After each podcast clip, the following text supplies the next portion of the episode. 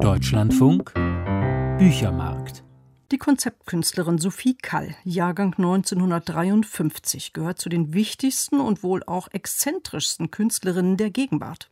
Ihre Fundstücke in Wort und Bild trägt sie auf ungewöhnliche Weise zusammen. So verdingte sie sich auch schon mal als Zimmermädchen in einem Hotel, um in den Sachen der Gäste stöbern zu können. Ihre Bücher mit diesen Fundstücken und autobiografischen Anekdoten haben Kall berühmt gemacht. Nun liegt ein neues Buch der Künstlerin vor, Wahre Geschichten, so der etwas hinterlistige Titel. Julian Ignatowitsch stellt es vor. Ich war 30 Jahre alt und mein Vater fand, dass ich Mundgeruch habe. Ein Satz so schonungslos offen, wie er typisch für die Autorin Sophie Kahl ist. Ohne mich zu fragen, machte er mir einen Termin bei irgendeinem Allgemeinmediziner. Ich ging hin. Wegen seines Verhaltens war mir gleich klar, dass ich es mit einem Psychoanalytiker zu tun hatte. Kall versammelt in ihrem neuen Band 65 persönliche Anekdoten und Kürzestgeschichten, in denen sie sich auf direkte Weise mit dem Hauptthema ihrer künstlerischen Karriere auseinandersetzt, intimen Details.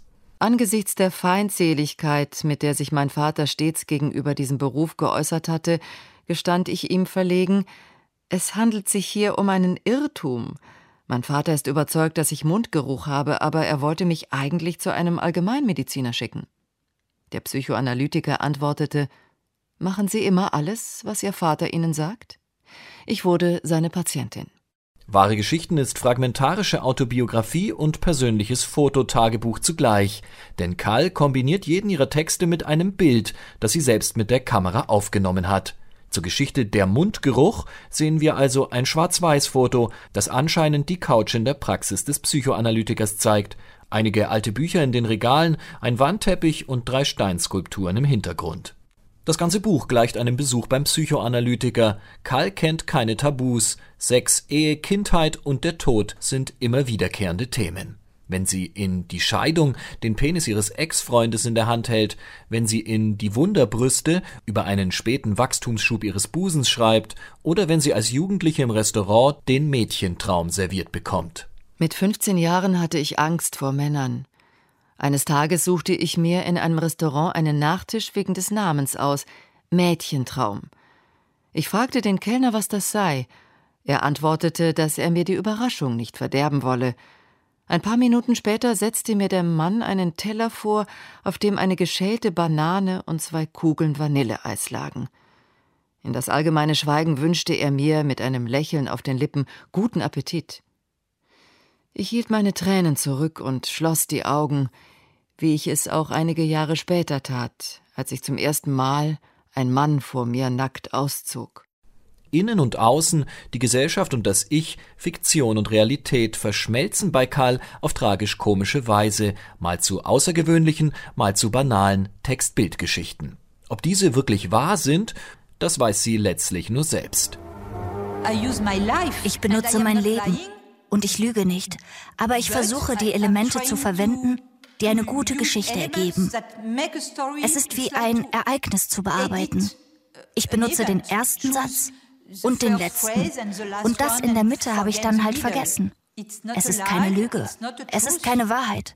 Es ist passiert. Erklärte sie in einem ARD-Interview.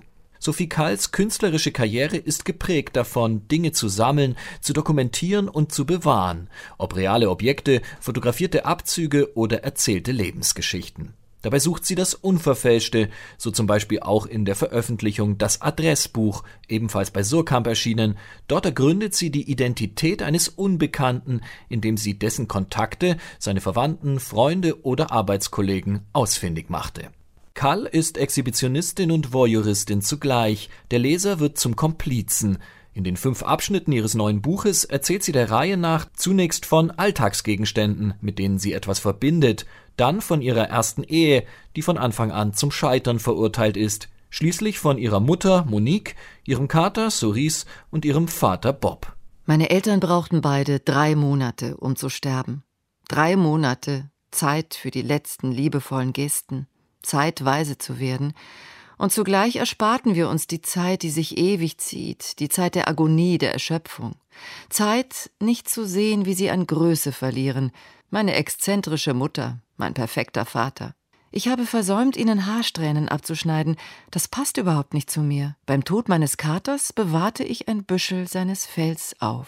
Das Buch Wahre Geschichten ist unterhaltsam und tiefgründig und führt einen direkt in die unkonventionelle Gedankenwelt der Künstlerin Sophie Kall und regt außerdem dazu an, über das Verhältnis von Kunst und Alltag, von Privatsphäre und Öffentlichkeit nachzudenken.